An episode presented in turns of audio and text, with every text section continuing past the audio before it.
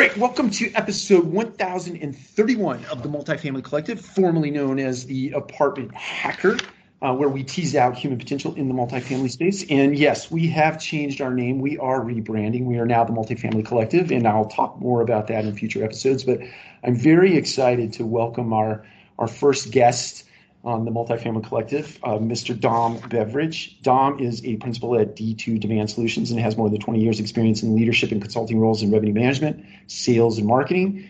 Uh, before joining D2, Dom spent six years working multifamily uh, with multifamily companies in variety of roles with Rainmaker Group until and through the company's sale to RealPage Incorporated. Dom was previously a strategy consultant with Cap uh, Gemini I hope I pronounced that correctly, Ernst & Young, after spending much of his early career designing and implementing revenue management systems and consulting projects with Talus Solutions, creators of LRO, um, Manugistics, I think, uh, Incorporated, and JDA Software Incorporated. Dom, welcome. Thank you. Uh, Good to be here. Yep, definitely, Dom. I uh, I met you a couple of years ago, I think at Optech, and I think we were down in Orlando at the time. And you and Donald were putting together, uh, collecting and curating data to publish the first version of the 20 for 20. It was going to be your uh, first edition, and we did a bit of an interview. And I was very intrigued by what you were doing at the time. And I know you've done, I think, two additional versions of 20 for 20. Uh, what I'd love to talk about today is your, I guess, third installment of that. Uh, so maybe we could start by telling us a little bit about wh- why that came to be a publication that you thought worthy of publishing and putting out into the multifamily space, and then we'll talk about findings from 2020 and certainly what's happening in 2021.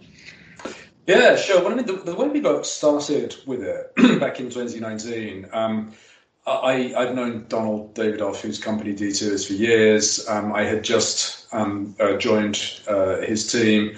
We were heading to Optech, and we thought, um, let's let's we, you know, we want to meet with a bunch of people. What should we talk about? Um, so we, we, we started off there, and um, and we, we we just kind of had this idea that well, everyone at Optech is getting pitched all week long by technology vendors. Why don't we just say we want to ask you a few questions about what's top of your mind. Um, and whatever we find out, we're going to turn it into like a white paper or something. So it was quite an informal, loose, loose thing. And in, in fact, that was what I think I, I reached out to you with um, uh, in, in, the first instance. And so we, we put together a, a sort of questionnaire. We started talking to people. And after running a few of the interviews, we, we just thought this is really interesting content. Like we're finding out lots of stuff that we didn't know. Lots of these things are counterintuitive. We they're, they're not the thing that you get when you walk around the, the, the trade show floor. Like people are telling us quite different um, things.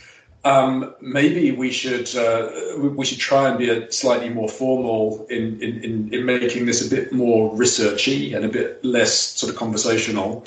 So what we decided after Optech was finished that we, we, we said let, let's let's get up to 20 people. If it's 10 COOs and 10 CIOs, that's actually quite a decent set of people. If you're asking them the same questions, you're going to get quite a strong sense of what, what things are a trend and what things are, are outliers. Um, we then sat down and chewed through all of that stuff, and um, and we, we yeah we, we found that it yielded a ton of, uh, uh, of information. Uh, we wrote it up as a formal white paper.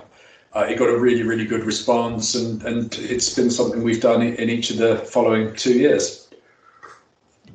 Yeah, I, I will tell you, I uh, I remember being a part of that first paper and then reading the finished product. And I think to your point, the thing that struck me about it is that it was more practical in nature. So you walk that floor to your point, and people are selling the future and trying to sell solutions against problems that the multifamily space didn't even know they had in some cases. And and I think your paper really grounded a lot of that sort of media effort and marketing effort, not to discount any of those technologies because I certainly think they'll find their place in, in multifamily. But I really appreciate that about your approach to the to the paper. It was very well grounded and certainly the the cross mix of the two groups um, certainly uh, lent a little bit of led to a little bit of a debate, so to speak, in in some cases. But uh, good stuff. Um, so fast forward to today's version. Um, I'm certainly interested in what you learned from 2020, certainly in the context of COVID um, being in the marketplace uh, or in the world, and then maybe we can shift gears from there and, and speak to the top priorities that you see for 2021. Yeah, well, we um, so, so, each of the last two years we've we've kind of modified the questions that we've asked. Like um, we, we've sort of got a sense from the previous survey and the feedback that we got from it what people are actually interested in. So we do things like we'll take the content, we'll serialize it on our blog, and we can tell who's who's interested in you know, what what things have the most sort of resonance to them. Obviously, this year the backdrop to everything was COVID, so we we really sort of challenged ourselves to think, right, well, people's appetite for anything other than COVID related stuff is not that high at the moment. Yeah. Um, so, so and and it turns out that there are lots of things that um, uh, that were heavily impacted by by COVID on the technology and, and, and sort of operations front in multifamily. So, so you know, we, we we kind of went much lighter on the general outlook questions that we asked people, and we tried to focus in on technologies that we thought logically would have um, have changed. So, so we we picked I mean, we picked six technologies. When we talk about what changed in, in 2020, we figured the, the groupings of technologies that were probably going to have had the biggest um, uh, experience, the biggest COVID related change would have been cybersecurity because everyone was working from home, um, smart building and smart home tech because everything was going contactless. You know, natural appeal to, to, to, to not having to deal with keys and getting people in and out of the buildings unaccompanied, that kind of thing. Um, on the same note, self show. Um, everyone had to figure it out. All right. Uh, AI leasing. I, I, remember a year ago we were calling for AI leasing being something I know something that's near and dear to your heart, but something that would really find a mainstream market in, in 2020. And, and we, we figured COVID would only boost the need to have robots doing more of the leasing work um, CRM, lead tracking, that was another area. And finally, BI, another thing with uh, that, has been a thing that's been on our radar for the last couple of years. Um, but uh, the fact that you had so many people working from home, uh, needing to get access remotely to current information, seemed to us to, to, to be a natural thing that will prioritize BI initiatives. So th- those six things were the things that we that we really focused on from a uh, from a technology perspective this year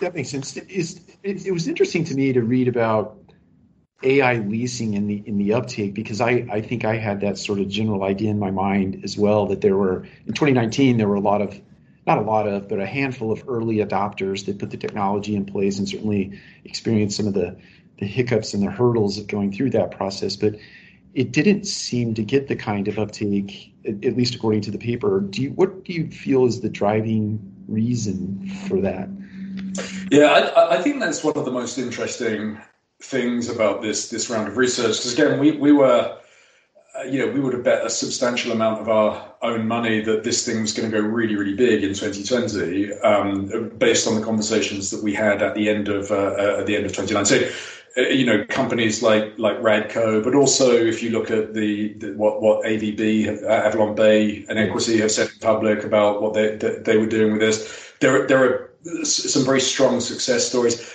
AI leasing, it's not that difficult of a technology to implement, right? It's a, a much easier, uh, lighter lift than doing like CRM, for example. Um, and and it's got a very obvious value prop, right? Uh, you're either taking mundane tasks out of people's day, or you're changing your leasing model, like it, it just has this set of ingredients that just seem like this this has to go big in the um, uh, in the industry next year. I mean, I, uh, from from what I, I, understand, we spoke to several people who are either testing or have implemented it. So it's it's really it's progressing quite quickly, but not as quickly as we we thought it was. And and the the, the interesting thing, the, the, there are a couple of things I'll say about AI leasing. One is that it was the only area in the white paper where we separated what technologists said from what operations leaders said because the views were very, very different. Like the operators, uh, you would say, I, I, mean, the operators, it, it was either not a priority for them or they were at some point in testing or implementing an off the shelf AI leasing project. Sure. When you talk to technologists, though, they have a much broader range of, of views on it. They're, they're sort of asking the question about, well, where does AI belong in our leasing process? Like if I'm a, a CIO who's just done a really substantial um, just transformation of our websites because I, uh, you know, the, my reaction to COVID is that I know people are doing even more of their research online. I want to build the maximum amount of trust in my websites. That's where I'm placing my bet. Well, in that case, do I do I really want to go to a separate leasing agent that's kind of providing an alternative to that, or do I want to deploy AI to enhance the strategy that I've already committed to? Like that that's the kind of conversation that that technology people are, um, are having. But the other thing, though, we, we, we, make this comment, people made a bit of a comeback in, in 2020. uh, and the, the, the, things that kind of caught our interest with that are, you know, when lockdown happened, everybody had to, uh, had to offer self-guided tours, virtual tours, as well as some safe version of an agent, agent-driven tour. Of course, everybody took either a virtual or a, a self-guided tour at the start of it. Sure. Um, but come the summer, people were starting to opt for um, agent guided tours again. Now, we don't know what's behind that. Like, it might be heavily influenced by whoever picks up the phone and whatever they persuade the, the, the, prospect to do. It's probably quite likely that people were sick of being locked down by the summer and wanted to meet with people again. Uh, and the other thing is, every uh, uh lots of leaders talked about how successful virtual tours have been, right? The, the selfie tours, which depend on having a human at the you know in front of the other uh, end of the phone which feels to us like it's made people think a little bit differently about it's not so much how do i automate roles out of my organization. It's it's much more about what should the model be how should we deploy people across these um, uh, these properties and it's just made maybe made people hold back a little bit um, uh, on uh, or, or, or, rethink the involvement of people in, in, in leasing. That's the way I would characterize it. Yeah, I, I think that what, what it brings to mind for me, and I think you mentioned this in the paper, mapping out that consumer journey, soup to nuts, right, start to finish, and then starting to put technology in the areas where you think you're going to get the highest return. AI being a part of that technology that you might have put put against some of those pieces. So you still might automate some of that uh, rote and routine work, but it might not be in the area that we thought in our original thesis in, in rolling that kind of technology into a to a leasing process.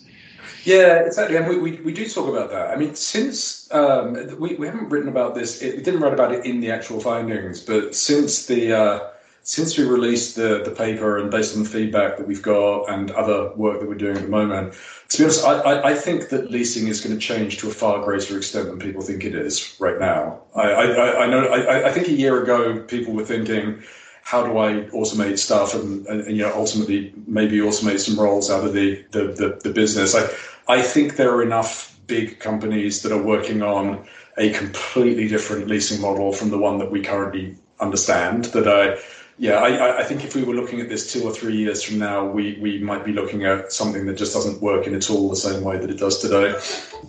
yeah, I, I definitely think so. Hopefully, we can discuss that in future episodes. yeah. um, um, well, let's segue. I know that we're, we're trying to keep this to a 20 to 25 minute discussion. I, I want to make sure that we have enough time to talk about the top priorities for 2021. So maybe we can walk through uh, what you found and then maybe elaborate on a few of those points before we wrap up here.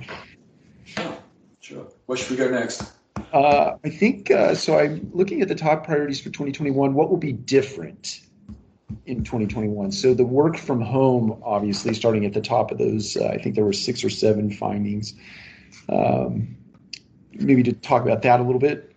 Yeah, well, so, so so most people feel that the toothpaste is out of the tube or the, the genie is out of the bottle or whatever whatever uh, analogy we, we want to use for that. But uh, uh, I, I, mean, you you do find some stories of uh, uh, you know leaders who have not missed a day in the office since the whole thing started and kind of wondering what all the fuss is about. But uh, for, for, for, the most part, people have found. I mean, it's largely attributable to uh, video conferencing like this, which ultimately we we got to do because Netflix had already solved for it previously, right? Um, sure. Because we have this medium now. Um, that perception that you can't be productive unless you're sitting in a physical office has, has largely gone away for most people. So that kind of means that um, I mean, again, you get quite an interesting spectrum of views on that. You get uh, you get companies that are very well. We need to get back to normal by whenever. Most most of them are not like that. Most of them are more like our associates are demanding this of us, right? We we we we sort of need to to figure out a way to look after our talent while maximizing you know their productivity, and so we need some balance of, of these things. Um, one of the other things that we talked about was office space. Like a lot of people were talking about um, changing their use of, uh, of office space. You know, people who had multiple locations across the country are, are, sort of thinking, do we still need all of them? The, the, the, the theme that I heard to that was that people generally seem to think the nature of work, like in person work, is, is going to change. Uh, to the to, to, the general theme that um, uh, the, the, the, stuff that people will do together is a high value collaborative work rather than the I'm just going to the office kind of work. So that kind of makes people think, right, well, maybe office layouts should be a bit more hotel desking, hot desking like, and we need more space where collaborative stuff can happen. Because when people travel to the office, it's not going to be I fly in Monday, I fly out Friday. It's going to be I'm going to fly in for a day or two and the time when I'm in the office, we're going to be doing stuff together that we can't do over Zoom, right? That's the uh, so, so that kind of makes people think, well, the layouts are different. I, I, people are saying things like, if we want to, to to let go of some leases that we have, maybe we want to get rid of the places that are furthest away from airports, because again, if we think that getting together to collaborate is going to be a big theme, then that that becomes a bigger um, a bigger need for us. Um, but, but, yeah, a lot, lot of people are, are, rethinking this and how it's uh, how it's going to work. Yeah, I, you know, I think we are amongst that that group, and I think to your point about the collaboration, I think you know, sort of redefining our business model around the idea of meeting cadence, right? And so if there's a meeting cadence that requires in-person collaboration, we we put that on a calendar and it's a standing meeting, whether it be weekly or monthly or quarterly or annually, and that would be where we would come together as opposed to uh, doing that in sort of a random fashion. Um, mm-hmm. So I definitely that, think that's something here to say. So you you mentioned something else in here uh, that I think is is probably an otherwise obvious point, companies will get more stuff done more quickly, as evidenced by the fact that we rolled self-guided tours out very rapidly as an industry. Um, do you do you see business models, or did you see anything in your research that would suggest that other things are in the pipeline that would be advanced at that same accelerated pace? and if so, what what were they, or are they? Well, I think it's generally uh, so. So the, the, the, two big examples you've you've touched on the big example from property, like self-guided tours, was clearly the thing that got rolled out much more quickly than people are normally comfortable with. But the other the other thing was things like Office 365, Microsoft Teams, like these things that have been on lots of companies' to-do lists for, for like a long time, got rolled out very very quickly. Um, lots of steps got skipped, and um, uh, and things worked out fine. So at least at the time we were talking to people, there were a lot of leaders who were bullish about, right, well, now we want to get our people to just roll out the 70% solution, right? We did just roll out the 70% solution. We'll fix the, the, the rest once it's, uh, once it's out there. Um, anything that's got a speed to market component to it seems to, uh, uh, you know, that, that, that seemed to, to resonate um, particularly, right? So the trade-off between speed to market benefits and you know de-risking stuff through having a complete planning cycle that that feels like it's sort of tipped a little bit in the favor of the um, uh, uh, uh, speed to market. How long that stays around? I mean, it, you know, the, a, a, lot of people are quite attuned to like the agile methodology, and that's very much the way that you you approach agile project delivery. So uh, you know, I'm I'm, ho- I'm hopeful that, that, that, people will, will will use it to be more productive. We'll we'll see. You know, it's interesting because that I think that is a Silicon Valley moniker, right? That uh, you ship and iterate, right? You put it out there into the marketplace, and then you let the marketplace tell you what's wrong with it, and that's what you bring back to the table and, and use to make in, improvements on a go forward. And I, I definitely think I I've been a big proponent of that. Even when we've rolled initiatives out here at Radco, it's like, yeah, I hear you, but let's just get it out get it out there. It drives people crazy, especially those people that do not really love change. Uh, but but I've uh, I think the thing that we cannot look back on in the multifamily spaces, or we can't uh, allow to happen anymore, is that sort of creep methodology, in that you got to have it perfect. It's got to be perfect before you roll it out. Uh, we've we've now proven to ourselves that we can roll things out and fix it as we go along. So. Um, you, you, one last point before we wrap up here. You say companies will look at technology platforms differently. What do you mean by that? Yeah, well, so, so people, um, if I compare this year's responses to the last couple of years, in multifamily, we tend to think about technology in terms of I'm rolling out this app, right? That, that tends to be the way that we, we think about it. People were talking about, particularly the technologies that affect leasing, people were talking about it differently. They were talking about it. I mean, we use the term in the in the white paper. We t- we talk about in other industries where like digital transformation is a is a thing, right? That, right. That's a concept that doesn't really belong in, in real estate, in, in my view, for the for, for the most part. Um, but the way the, the, kinds of things that you think about in a digital transformation, which is what what is that what what is the value being added by this process? How does it work? What bits of it can be replaced with with technology? Mm-hmm. That's the way lots of companies seem to be thinking about leasing right now. And uh, the, the, the, thing in particular that really caught our, uh, our eye was that you know, self-show became ubiquitous in the industry, but the overwhelming way of delivering self-show was through this very low-tech, you know, key on a stick kind of kind of uh, kind of model, right? It was we're going to shove a key and a map in a bag, and we're going to leave it somewhere, and you know that that that was the thing that people had to figure out um, really quickly. And so what what happened was without rolling out a technology, people got a ton of experience in how to get people into their buildings, how to book the tour, how to coordinate picking up the stuff, what constitutes a good self-guided tour once you're in the building, how to coordinate the follow-up. All of these pieces of this this process, they they they did this sort of manually.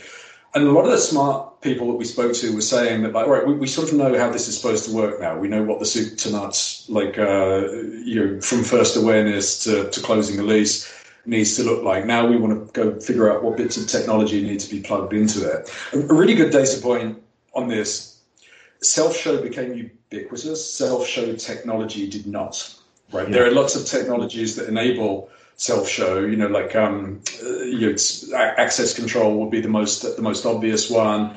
Some of the lead follow-up, on which there was a lot of movement this year, but this was absolutely not something that made people think, all right, well, we need to go get a uh, get a get a touring app to, to, to, help us do that. That was that was not the reaction that people had to this, which is a sort of a, a very different reaction from the way that we're uh, uh, we used to hear and talk, people talk about the stuff. That, that makes sense. Dom, I, I know we're right up against our stop time, and I, I definitely appreciate you being our first guest here. I definitely appreciate talking about this stuff. I could talk about it all day with you. But uh, where can people find you? Uh, and then I'll link up the link to the uh, the actual report itself in case there are people out there in the marketplace that haven't seen it yet. Yeah, sure. Well, the, um, the easiest way to, to find the white paper is to go to the 20 for 20 page, which is uh, d2demand.com forward slash 20 for 20. Um, and then you can find me on Twitter. I'm at Dom Beveridge. Um, yeah, and uh, or just go to the D2 website. Excellent. Thank you so much, Dom. Take care. Have a great day. Always Bye a pleasure. Now. Thanks, Mike. Bye.